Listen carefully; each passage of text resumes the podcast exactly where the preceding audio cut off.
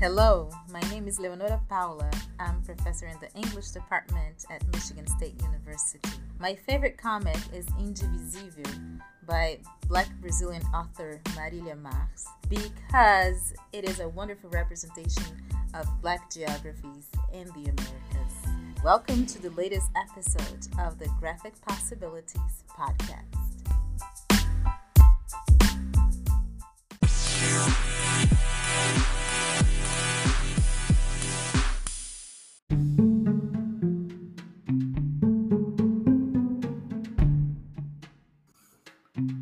Welcome back to the latest episode of the Graphic Possibilities Podcast. This month, we talked with Dr. Tobias C. Van Veen. Dr. Van Veen is a visiting scholar at the Reimagining Value Action Lab at Lakehead University and visiting professor in, in humanities at Quest University. He holds a doctorate in philosophy and communication studies from McGill University. His transdisciplinary research and teaching addresses the philosophy of race, sound, and technology and critical media studies. He has published widely on Afrofuturism, posthumanism, and electronic dance music culture, EDMC. Tobias is the lead editor of the Black Lives, Black Politics, Black Futures special issue of Topia, the Canadian Journal of Cultural Studies, 2018, and editor of the Afrofuturism special issue of Dancecult, the Journal of Electronic Dance Music Culture, in 2013. He's also the co editor of the Journal special issue Echoes from the Dub Diaspora from 2015. In 2020, he launched the Afrofuturist Studies and Speculative Culture series on Lexington Books. A sound media artist himself, he's a filmmaker and tactical turn turntablist since 1993. Tobias has exhibited and curated intervention events and broadcasts worldwide. He's an award winning pod broadcaster and photojournalist, and he hosts Other Planes, an Afrofuturist podcast on creativedisturbance.org. In our conversation, we delve into the history of Afrofuturist sound and the violent impact of Detroit techno in that history.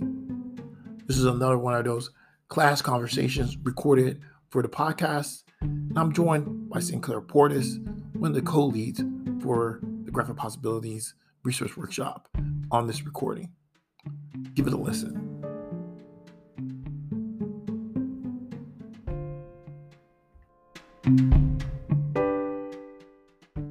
Uh, Dr. Tobias C. Van Veen is a professor in humanities. Uh, is it? Are you still at Quest University? Uh, not this year, but yes, I'm a visiting professor at Quest University. Yeah. He received his doctorate in philosophy and communication studies at McGill University. His research and teaching addresses philosophy of race, sound, and technology and critical media studies. He's published widely on Afrofuturism, posthumanism, and electronic dance music culture, or EDMC.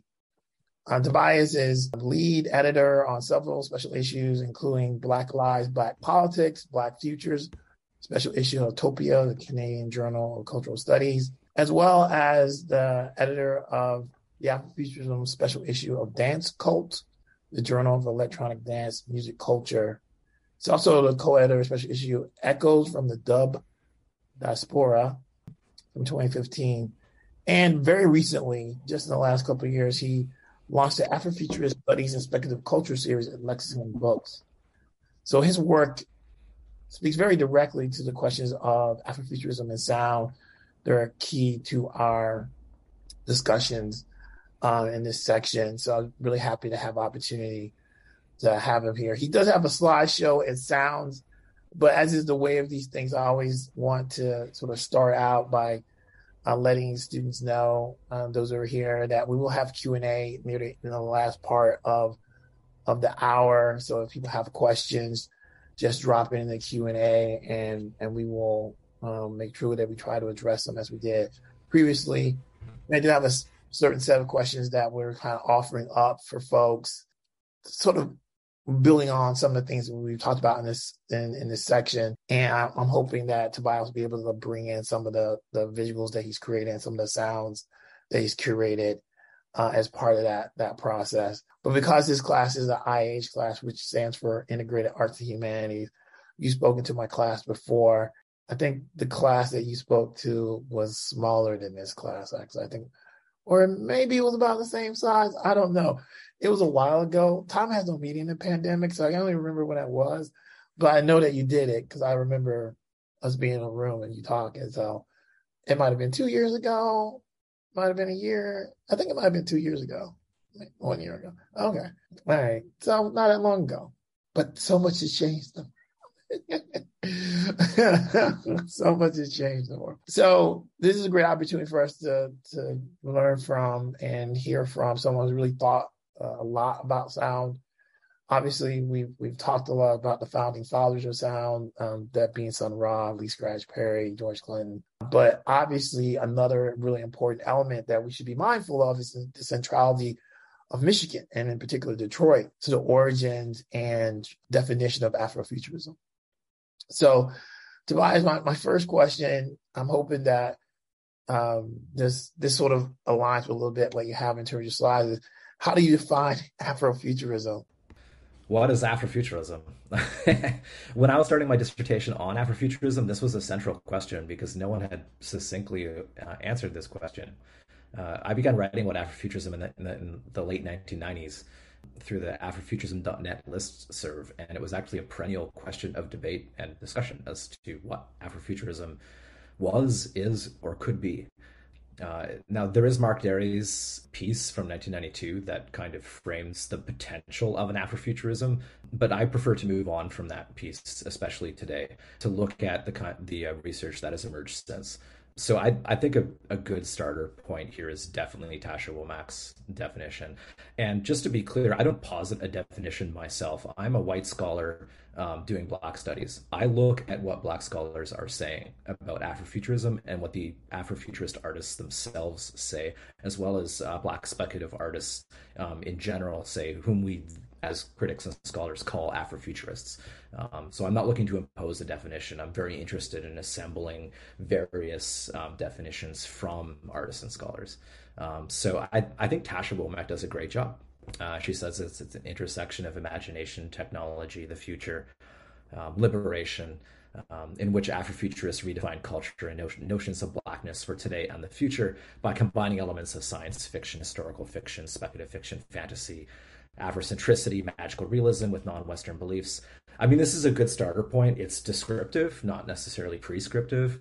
Um, I think Reynaldo Anderson's definition um, that he posits in the Afrofuturism 2.0 volume out on Lexington Books gets more into a theoretical apparatus that positions uh, the discourse uh, in respect to an understanding of socioeconomics, um, Black liberation politics, um, uh, emancipatory movements and technology. And here, I think with the 2.0 definition, you you start to get something um, a little bit more substantial um, that sort of sets the the stakes of Afrofuturism within uh, the sort of last hundred years of contemporary history. Um, so here we get 2.0 is the moniker that he's used to kind of rethink what Afro- Afrofuturism is. Um, it's the beginning of a move away and an answer to the, the Eurocentric perspective of the 20th century's early formulation of Afrofuturism that wondered if the history of African peoples, especially in North America, had, had been deliberately erased. Um, so he's actually responding directly to Dery, who kind of wonders whether um, there can be an Afrofuturism and um, uh, Reynaldo's answer is definitely yes. um, and uh, Reynaldo goes on to say, or to put it more plainly, it's future looking black scholars, artists, and activists who are not only reclaiming their right to tell their own stories, but also to critique the European and American digerati um, class of their narratives about cultural others, past, present, and future, and challenging their presumed authority to be the sole interpreters of black lives and black futures. So I like where this goes because it positions Afrofuturism um, also in a way that critiques the way in which it has already been represented.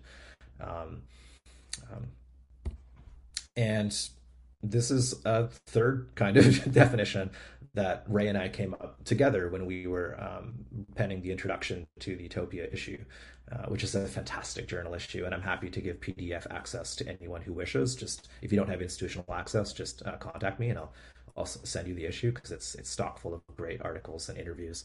Um, here we posit that Afrofuturism as a theoretical lens, like this is um, a lens that you can apply um, uh, to look at the world, uh, just like any number of theoretical tools that you encounter in uh, graduate school, but also like within this sort of art history, within activist history. Like there's different political lenses and aesthetic and artistic approaches. Afrofuturism is a coherent um, theoretical lens in this sense.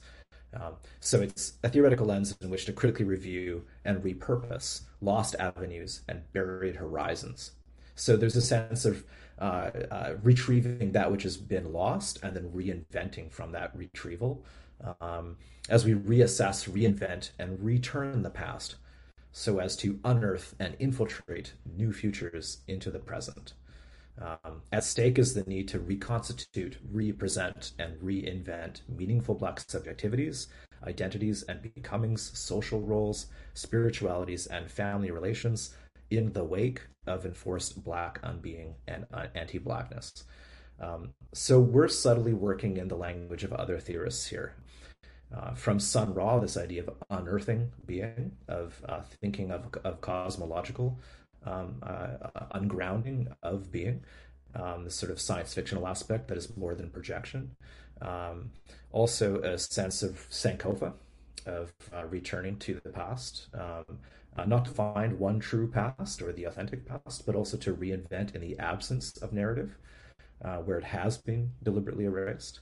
Um, uh, and also a sense too of um, like in the wake comes from uh, Christina Sharpe's work, um, so, in a, I, I, other scholars have posited this since, actually, since we wrote this, that Afrofuturism, in a lot of ways, addresses the kinds of uh, problematic anti-blackness that the discourse of Afro-pessimism identifies. Um, so, in respect to the contemporary movements of, of Black studies right now, Afrofuturism and Afro-pessimism are, in a way, are kind of two parts to a, a dialectic. Um, one understanding the mechanisms of anti-blackness, um, and the and the other po- like positing not not a solution to that, but actually saying this has already been happening. Um, this has already been a response um, to uh, structural white supremacy. Um, and I think this definition is a little bit impoverished on my part. What's missing here is, um, I think, an economic and uh, political focus that needs to be inserted uh, into our definition, um, because it's also certainly the the case, as our title to the issue says that uh, black lives, black futures, and black politics go hand in hand, and that that black politics includes um, attentiveness to rearranging economic relations for a more equitable society in the Anthropocene, in the era of climate crisis, um, which disproportionately affects people of color around the world. Um, so today, if I was to rewrite this definition again, I would update it again to position it within that framework as well. Well, so, one of the things I want to yeah. call attention to for students is, you know, we we've sort of seen the Womack definition. We've studied the the Dery definition. Um, we've looked at Alondra Nelson's sort of definitions um, for Afrofuturism. Um, and, and so all these sort of definitional elements have slightly different different approaches because they're sort of grounded in particular theoretical framings, right? And and to hear you um, talk about it, I'm reminded, you know, one of the sort of complexities of talking about Afrofuturism is around the sort of like deep theoretical framing that is underpinning everyone's exploration of Afrofuturism, no matter how simple or complicated their definition is. They're actually in conversation with a body of knowledge. In, in, in particular, we spent some time in class talking about post-colonial theory and talking about things like the post-colonial body, talking about things like surveillance, in part because those things are so fundamental to how people are thinking about blackness and thinking about its relationship to the sort of Western experience. That if you don't know those terms or don't know how theorists have theorized those terms, it becomes very difficult for you to understand exactly the kind of movement Afrofuturism is trying to allow for people to have. And in the context of sound, I think one of the things really interesting is that deeply within some of the contours of um, the work that's being produced, while the, the artists themselves may not necessarily quote unquote theorist, they are employing similar kind of theoretical framing. And so one of the things I, I, I want to make sure that, because of course, you know, for the students, they're being introduced, you know, I, I'm very clear that this is an introduction to Afrofuturism, but it's a theory class because it's a theoretical thing, right? There's, there are ways that we are seeing it in practice, but it's a theoretical thing. It's a, a, a transformation, a transformation in thought that is supposed to be a trans lead to a transition in practice that's supposed to lead to a, a different kind of outcome. Right. And so like there's like there's always gonna be like a theoretical thing about it.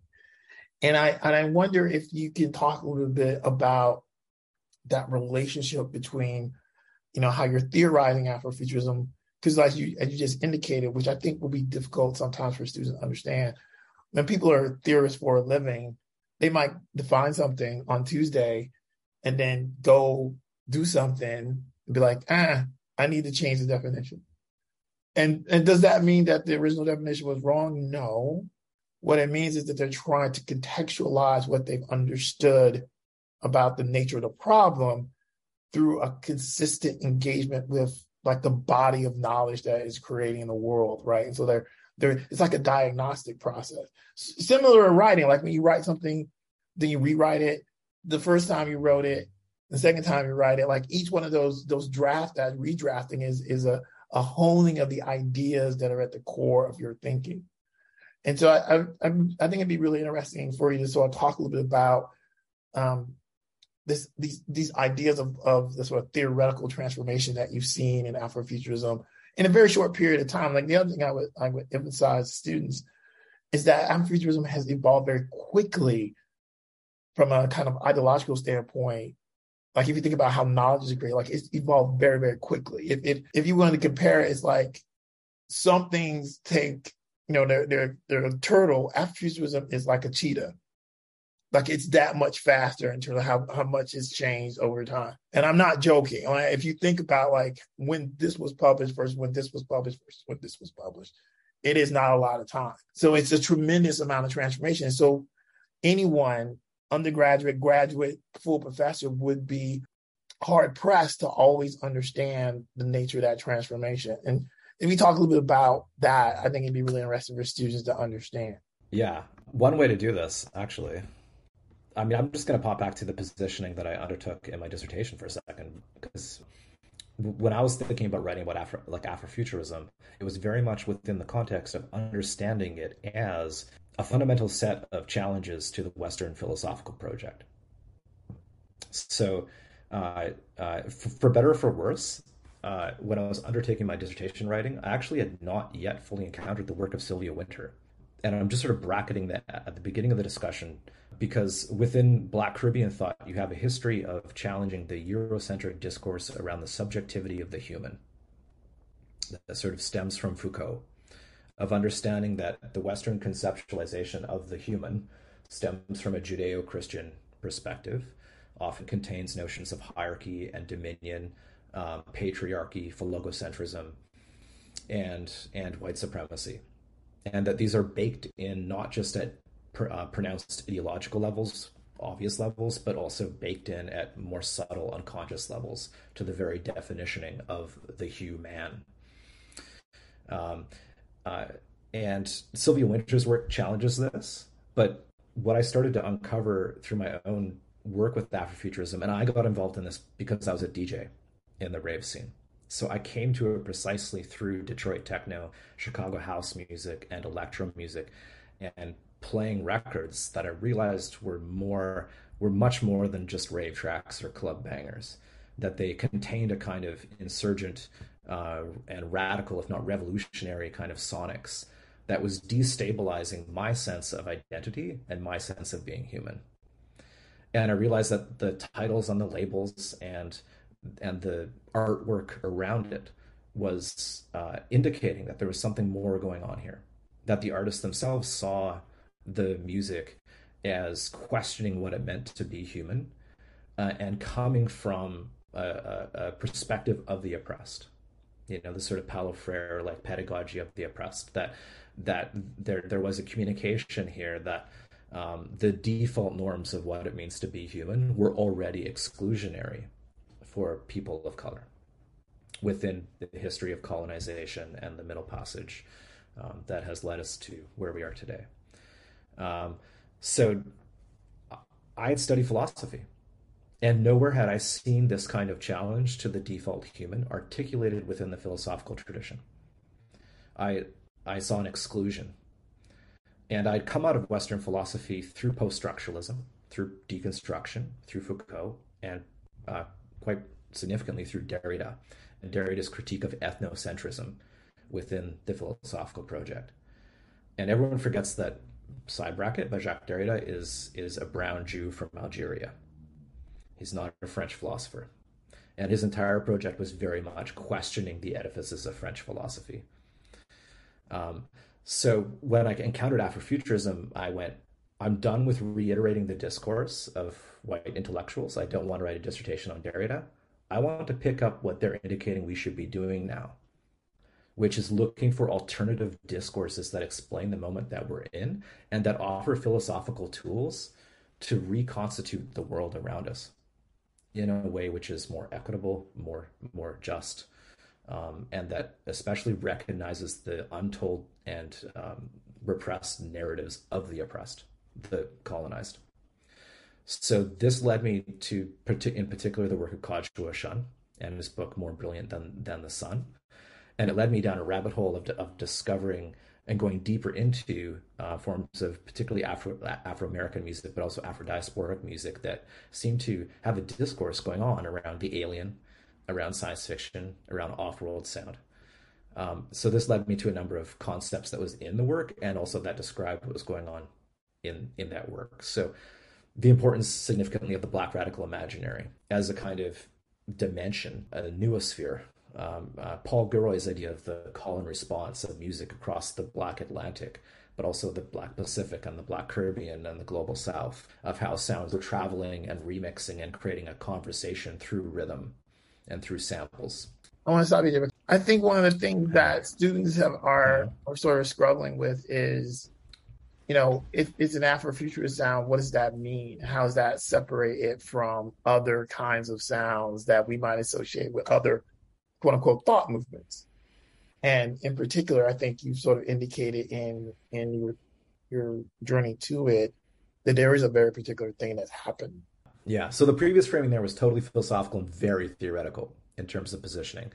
We're thinking about this in terms of sound, what's really interesting about Afrofuturism is that it's not really a sound in itself. It's a tendency within black artistic and aesthetic production and it's or a trajectory and it's a te- and, it, and and and that this tendency or trajectory is latent in all artistic and sonic production. It is not essentialist. And and this comes out of uh, the artists themselves. So there's this kind of infamous quote from Derrick May, who's considered one of the progenitors of Detroit techno. And he sort of infamously said, The music is just like Detroit complete mistake. And already that's an interesting thing because if you know the history of Detroit in respect to uh, the automotive industry and, and its collapse, it, it feels like it, it, was it was a, a, a, stillborn mistake, like a kind of derelict, or like from, like from the inception. And then he then he goes on to say it's like George Clinton and Kraftwerk are stuck in an elevator with only a sequencer to keep them company. So you've got funk and George Clinton and everything like like Parliament funkadelic um, that that he would bring into performance the the mothership descending on on on stage, and then you've got one of the most whitest acts of the 1970s, Kraftwerk, a German synth pop band, totally robotic, who would perform like robots in in performance, and so what's what's interesting here is that Detroit techno especially does not come out of a pure a pure black tradition it comes out of a very modern world, one that we'd recognize today, where influences and sounds are coming from all directions at once. and and in a way, it comes out of a a a, a, a conflict and a tension and uh, be, between what we might you know broadly characterize as white and black sonic cultures you know be but but also Kraftwerk as very much a very intentional as you can see from the album cover embodiment of the machinic aesthetic that at the time artists in Detroit felt very familiar with because uh, their their their families their parents had worked on the automotive assembly lines. And and they were very intimately connected with this idea of uh, becoming machinic of working closely with industrialization and industrial machines. And so Kraftwerk musically expresses this to a large degree in the 1970s. This industrialization of society, and this machine, you know, this machination. They have songs like "Computer Love" and "We Are the Robots." Um, so, I think sonically, what's interesting about Afrofuturism is it's always negotiating with forces that are other to Black culture.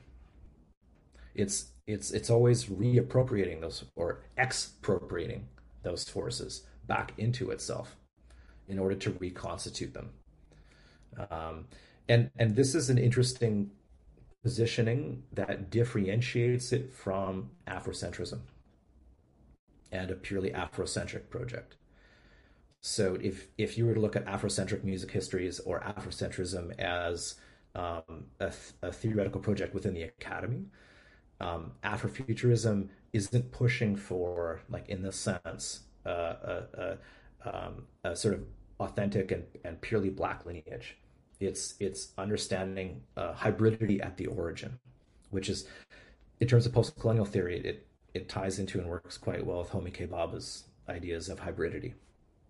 And, and, and, and understanding that the colonized space in which we are in is, is a space of hybridity at the origin and that's why you see white scholars and white DJs, you know, like me, I guess, in this space too, because it's a it's a sonic force that is capable of deterritorializing all bodies and all identities.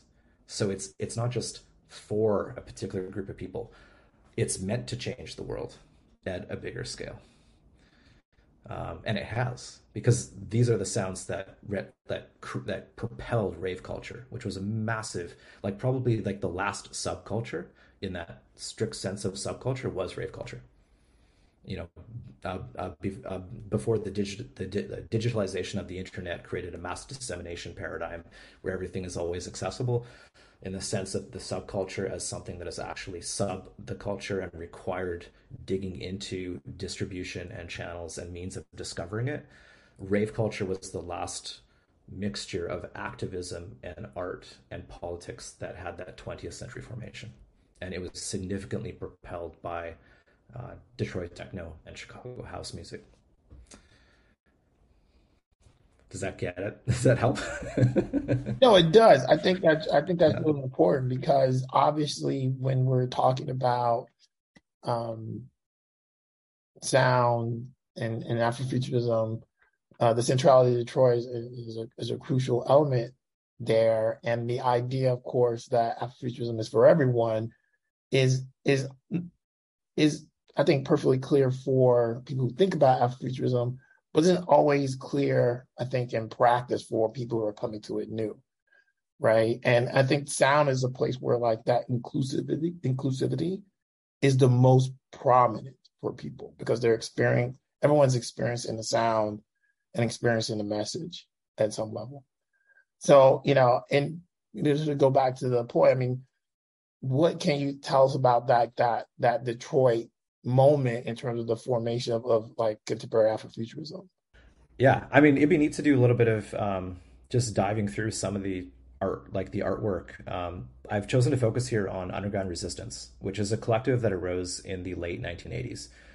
The origins of Detroit techno go back to the early 1980s, really with Juan Atkins and Model 500 producing early electro music that its lyricism actually sought to um, deal with the uh, trauma of the Vietnam War because also the the older musicians either had friends or themselves were soldiers in the war. So this idea too of like the cyborg soldier sort of came out of the Vietnam War, that traumatic experience. And also, the Vietnam War brought yet another level of industrialization to warfare that was quite mechanized. So, underground resistance is a collective primarily spearheaded by Mad Mike Banks and originally with Jeff Mills and DJ T-1000, aka Alan Oldham. And it's since then it grew. Jeff Mills went off on his own thing, so did Alan. But all these people have come through this collective and like affiliated with them is Drexciya, which is there's a lot of articles now out about Drexciya, um, but they were very underground in the 90s, very hard to find their records. And the UR records would come into the record shop that I bought records from, Basics in uh, Vancouver, BC, and they would sit at the back of the bin, and honestly, very few people would buy them.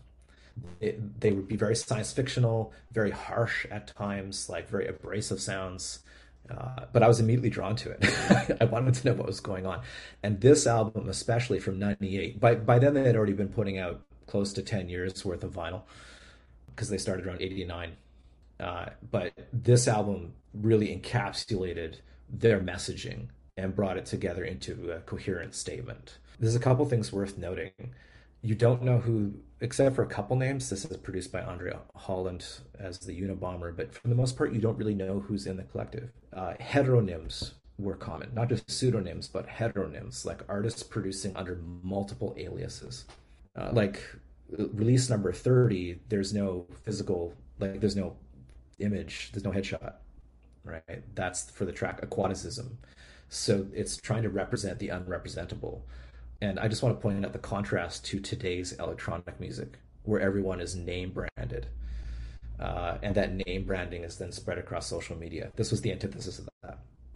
This was very much putting a science fictional persona first. And when UR would perform, and it's going to flip down for a, a second here. That they would often be in bandanas all the time. In this bottom photo, that's Mad Mike on the far left. Um, to the right is Gerald Stinson of Drexciya. And then that shot at top, that's actually a photo of mine. That's um, Cornelius Harris performing at MUTEK in Montreal back in 2008.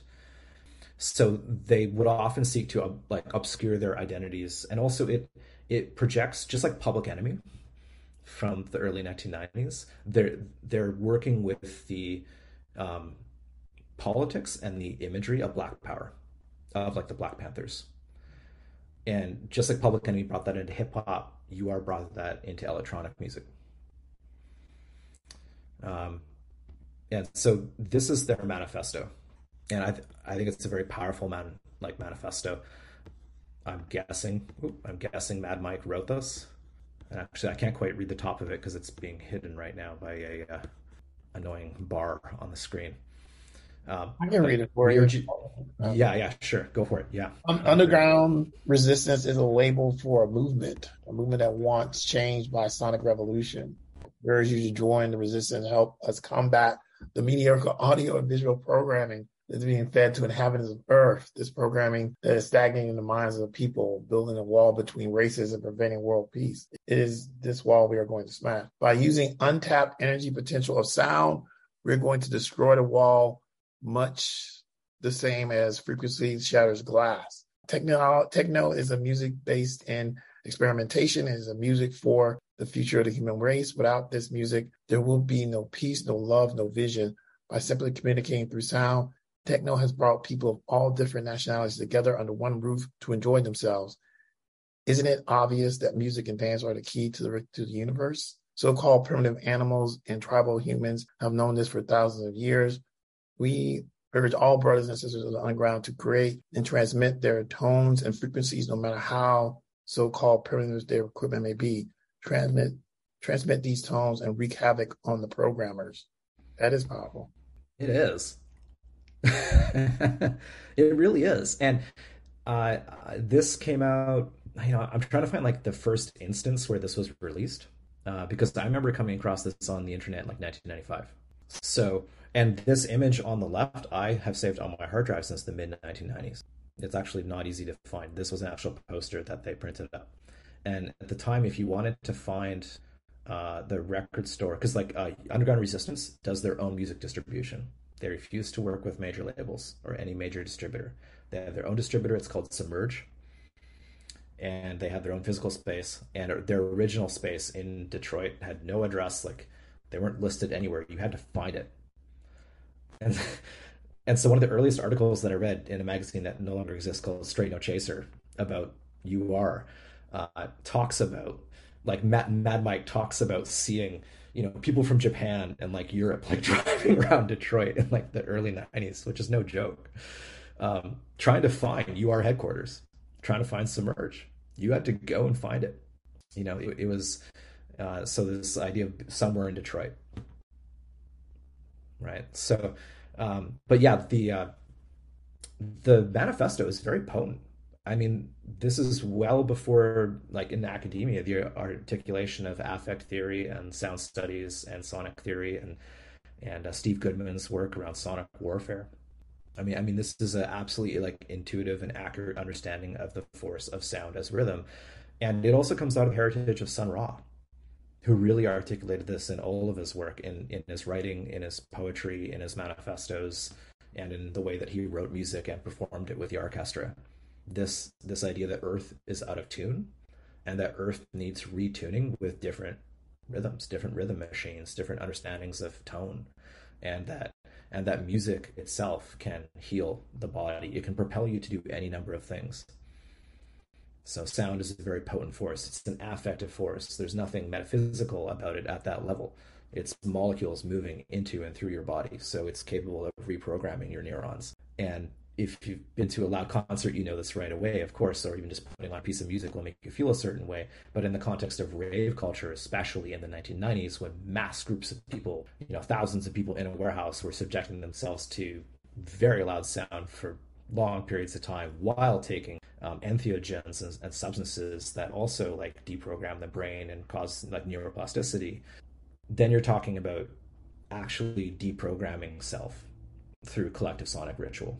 One of the things you said earlier is that this manifesto, and again, for students, it's important to recognize that what what Dr. Van Veen is talking about is this manifesto is coming out before a lot of theories around how sound operates as a cultural force have been articulated or or stabilized at some level, right? So um, when we talk about Sun Ra as a philosopher or a theoretician that we did earlier, and and remember that Sun Ra thought about using his music to stop nuclear war and and and working with musicians to create like these sort of like public events around trying to promote universal love and things like this and this sort of transformation um offered in his performances with the orchestra and this is a similar a similar thing a different generation right it, it's it's basically a continuation of this practice and so this goes back to dr van Veen's point that you know Afrofuturism sound is a set of practices that sort of permeates and, and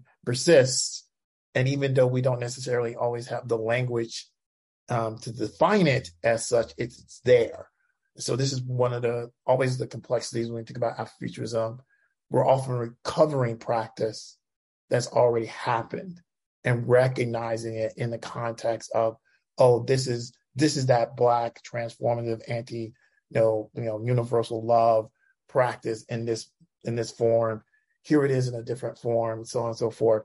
And you know, from a theoretical standpoint, academics, people like ourselves, are theorizing to understand it. Right? We're, we're at some level creating words to try to understand it. It already exists.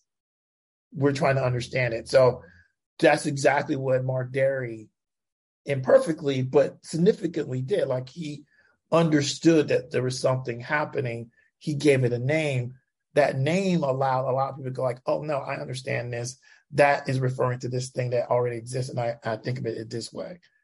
Right. And so one of the things that you see when you when Dr. Van Veen is talking about this is you're you're seeing some of the patterns of recovery that are so important to Afrofuturist practice. And again, you know, when we're thinking about what happens when we're studying Afrofuturism, it is as much about recovery and to go to like, you know I've talked about Kodwo Eshun in in, uh, in class and his idea of the future industry and how significant that is in terms of his attack on these different arenas that are, as this manifesto suggests, the system is programming you.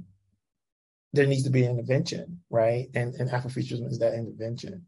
So I just wanted to like bring bring some of those strands together for for the students because they they actually know some of the people that you're talking about. They they already you know read Sun Ra. They they know Ytasha Womack, but you know you're you're pulling some of the the sort of like Detroit element into a lineage of transformation. That's very important, right? And it's significant, right? We're in Michigan.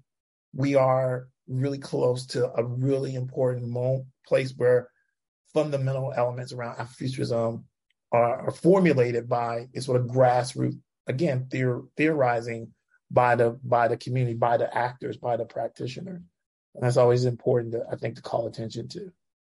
And on that note, I have a little question to kind of, like you were saying, I feel like some of the students a lot of times may get kind of bogged down by these artists and things like that that have happened in the past, like, and kind of get bogged down sometimes by like, who's this? and stuff like that, um, which, you know, can give them more things to research and more music to find. But do you, um, could you name some artists, mainstream or otherwise, currently like uh, Underground Resistance or um, that are kind of ascribing to this Afrofuturistic sound or evolving that sound in a way in the in the current time?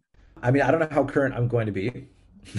and this is probably going to show more uh, like a generational gap. And I like like whenever I teach like Afrofuturism, I actually look to my students because they will bring in things that are just like hot and fresh. Like so, semi current but not really current would be Janelle who I think is very much an Afrofuturist 2.0 artist. Like she is fully aware of this lineage. When she put out the Metropolis suite, and then from went on there to do the Arch Android and started developing this time travel narrative about being Cindi Mayweather as a cyborg. This was a like a very intentional like reconstitution of the Afrofuturist heritage. Plus, she, she I can't remember the exact story of how she met Prince. Prince actually like went to one of her early concerts and then picked her up in a limo and said, "I'm gonna help. You know, like, do you like like I, am trying to find the right language for this because I've been critiqued for saying that he brought her under his wing, but there is a history of mentorship within various music communities, and Prince effectively mentored Janelle Monáe. They were they were very close, um, and Prince is key to the Detroit, Michigan narrative as well. Detroit was uh, where where Prince had this huge base, and uh, Prince would always drop um, drop the fresh cuts of his tracks in Detroit he would give them to the electrifying Mojo, uh, who played um, had this like midnight radio show in Detroit. And this is back when radio ruled the distribution of music. Like to get your song played on the radio really meant something, and also its cities had very different radio music cultures. You had to drive to within the city limits of Chicago to hear Chicago house music on the radio being spun by Chicago house DJs. You had to travel to to Detroit to hear Detroit radio stations that would then play Detroit techno. And Prince is a part of this. So Electrifying Mojo would play Prince. Um, uh, so there's this whole assemblage here of connections. Um, but Janelle Monáe would be one one artist for like for, for sure. We could go into a whole talk just around Monáe's work, um, and also where she's gone with it since, like her uh, her um, cyborg feminism or um, like her with her with her last album and her very interesting roles within uh, contemporary science fiction films, um, as well as historical films, like everything from Hidden Figures um, uh, to the episodes that she's done. I can't remember the name of the of the Netflix science fiction series, but um, you know, as an actor, she's she was already acting the role of a performer and undertaking the, the idea of being a music performer as a form of identity exploration. You know, she was never performing as Janelle Monáe. She was performing as Janelle Monáe playing Cindi Mayweather. And Janelle Monáe was like a simulacrum or effect of that. So this is this is like a very like intentional exploration of this history. Um, in hip hop, again, this is not super current, but the legacy of Outkast cannot be like understated. Um, in a way, they're like the most deconstructive force in hip hop because in the midst of the East Coast West Coast rivalry of the '90s, Outkast popped up and went, "We're South Coast, and we're neither of you, and we're alien." and that was tapping into some earlier currents because with the birth of hip hop, again, I know I'm rewinding the clock on this, but the birth of hip hop, you have like Afrika Bambaataa and the Soulsonic Force, and you have the Rammellzee coming out of New York with very explicit science fictional themes in their work, like Afrofuturist themes. And that feeds forward into especially like Wu Tang Clan, Clan and RZA and uh, Dr. Octagon, Kool Keith. Um, um, and then you get OutKast. Um, and today you see their influence like there's many hip hop artists like I mean Killah Priest is still putting out amazing work he's a bit old school but he's still you know c- you know continuing this Digable Planets tradition um, is still going forward um, with their oh, shoot I can't remember the name of their latest projects but um, uh, but an, a, a really experimental hip hop artist who would be tapping into this would be clipping.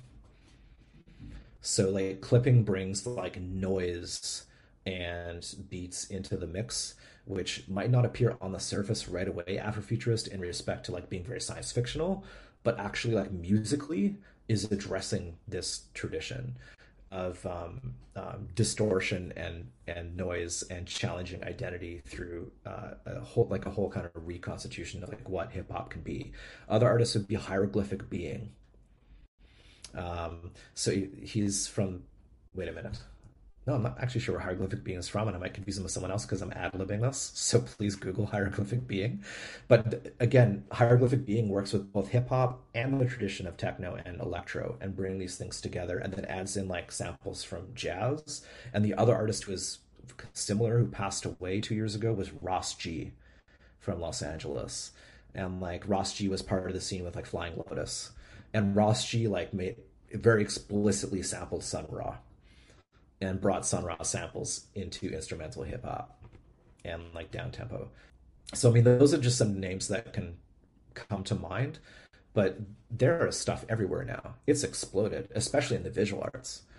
I mean, you just go on Instagram or any social media and you put in the hashtag Afrofuturism, and you just have artists just from all over the place now, like making things that that um, explore either black cyborg aesthetics or or black you know black science fictional visuals often bringing in um, ancient Kemetic or Egyptian themes into the artwork. Obviously, for the students, there's always the the challenge of discerning something as Afrofuturism versus something is not, right? And so there's a question the student is asking, you know, what characteristics of music would you say are considered to be Afrofuturism, like the use of dissonance or repetitive rhythm patterns? I think you sort of talked about this throughout your talk. And I will note that one of the things that Ytasha Womack, which we, we rely very heavily on in terms of her her work because it's so accessible, she talks about lyrics, new technologies, and performance being keys to understanding something as being Afrofuturist. But if Grace Jones is a, good example of, of someone I would say is Afrofuturist too. So, you know, how would you how would you help students who are trying to discern hey, I'm looking at something, I feel like it's Afrofuturist. How will I know? How will I know it's Afrofuturist? How can I be sure? I am familiar with this question because I've had students come to me and say the same thing. Is this Afrofuturist? An interesting borderline, like an interesting borderline artist for me would be FKA Twigs. So, like, I find FKA Twigs videos will often explore Afrofuturist visual themes but her her lyricism not so much. Her lyricism is often exploring like relationship dynamics, which is fine. I'm not, it's not a judgment call, but I don't find that her lyricism evokes a sense of off-worlding the self. Does the music alienate you from your everyday subjectivity? Does the music propel you beyond the confines of the psychodrama around you? Does it make and make you question who and what you are? And you don't you do not need lyrics to do that. I mean that that is the entire point of Detroit techno. It is primarily non-lyrical electronic music. Instead, it's a combination of not only just rhythmic elements. All music has rhythm to it, unless it's stasis music. But uh, it's the way that the rhythms combine at different affective tones that then signify different sonic histories. So in Detroit techno, you often have a harsh, like repetitive 909 kick. And that feels alienating. It feels mechanical. It feels industrial. It can be very oppressive on a loud sound system, dark energy. But then these chords will come in, these synth chords. And these synth chords will feel transcendent. They'll feel cosmic. They'll feel like they're lifting you up out of the grinding machine of everyday life and sending you out towards the stars, while at the same time referencing the black gospel and church tradition. Mad Mike plays uh, church organ at his church while making and he makes electronic music. So this is the combinatory of these two things, and this is why Detroit techno brings in an aspects and element of Chicago house music. Chicago house music really, for the most part, is the continuation of disco. It's it's uh, reconstituting and often resampling disco tracks, and those disco tracks are very much tied into the black gospel um, tradition. You know, there's choruses, there's hand claps on like the two four, right? But techno will bring in staccato percussion and sixteenth notes and more more machinic and, and like industrial sounds and and and that tension between that I talked about earlier between Kraftwerk and George Clinton, you'll hear it sonically between the funk and the alienation. And so for me, if you know, is the artist Afrofuturist? I mean, this is this is this is a serious theoretical complex question. Some artists are evidently and obviously Afrofuturists, like Drexciya. They have uh, a, like a narrative in their art in their artwork. They will they will uh, uh, tell you like this is a, a, a statement from Drexciya on their Quest album liner notes, where um, um, because uh, the electro music in itself, okay, it's electro music, but what really propels it to the level of Afrofuturism is a liner note, and um, and then their sonics make all the more sense, and their track titles like Bubble Metropolis, or the or the Sea Wolf, and um, uh, Eshun called this phonofiction.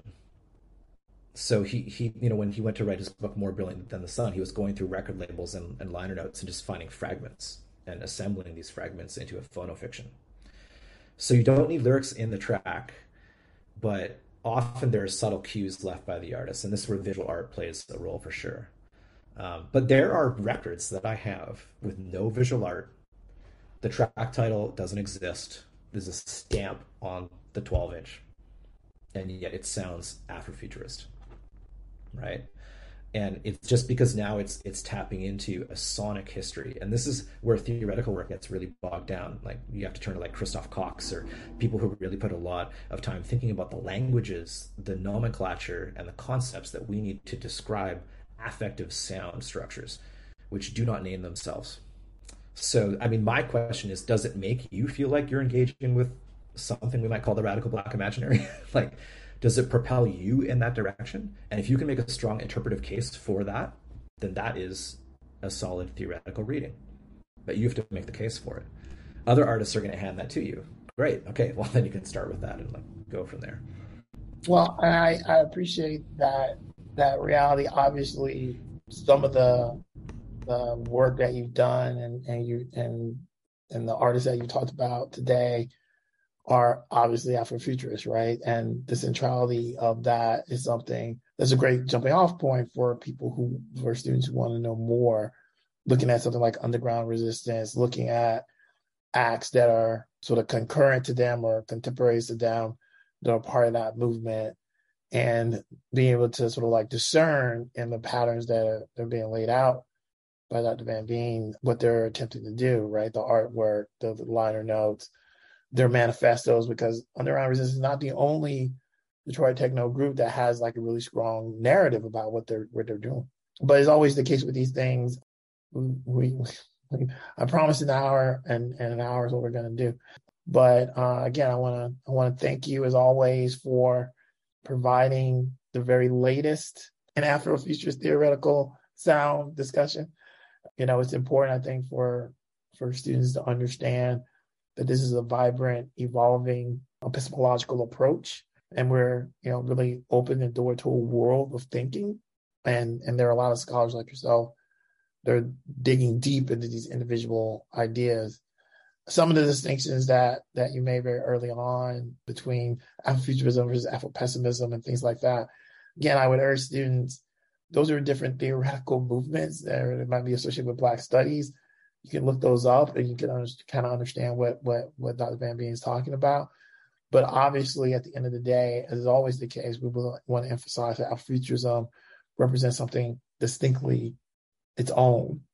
And what we're really advocating for is your ability as as thinkers and, and scholars to be able to discern what it is when you see it, right? That you're able to integrate your understanding and, and be a critical thinker and and uncover the sort of transformative elements associated with Afrofuturism. Thank you again for all your your your work. I know we we probably need to set you up with like a three hour tour of your massive collection of records. I know you got stuff I ain't never heard of. So I'm like, what? Sometimes I'm like, what? And, I, and let's not forget that Dr. Van Veen actually has a um, a Twitch channel where he spends and a number of other things. So, so if you want to hear some of the some hear some of this stuff, you you can sort of check in with him on on on the internets and and listen to him sort of like talk through these things. I'm like, and I'm not joking. Yeah, I've, I've seen some of his his streaming DJ sessions, so they're they're interesting. I appreciate it. Matt, thanks. Thank you so much for inviting me to speak. I really appreciate it. Was really wonderful. And uh, any of the students listening to this, you are welcome to email me um, please feel free. And I do not have my Twitch channel up here, but uh, I guess I should start doing that. Uh, yes, the stuff I'm doing on Twitch is actually quite conceptual. Like I, I'm a vinyl DJ still, so uh, Twitch has actually become the most interesting platform for me because I can access my entire record collection. Um, and so we actually do. I've made. I'm sidebar. I've made networks. Uh, this interesting, really interesting networks of vinyl and other kinds of DJs on Twitch. And the networks that I've fallen into are people with decades of music collecting history, and we do conceptual events every month. So we're the Slack Collective, SLAC, which sounds like a collective, but then the acronym changes every month, and the next one is going to be sounds like a Cthulhu cult. Um, and my take on Cthulhu is that Cthulhu is actually a Drexian, arising from the deep, being called forth by the Drexians, which totally overturns H.P. Lovecraft's fairly racist uh, science fiction short story. So yeah, uh, drop a line if you want to tune into that. it'll be like like 12 hours of DJs from around the world rating one to the other, and all the DJs put a lot of time into costume and lighting and visuals uh, for the for the online performance. So it is it is a beautiful little subculture that's uh, developed on Twitch during the pandemic. Yeah. Awesome. Thank you so much, uh, Dr. Chambliss. And uh, thank you so much, uh, Sinclair, uh, for the questions. And I wish you all the well with your doctorate.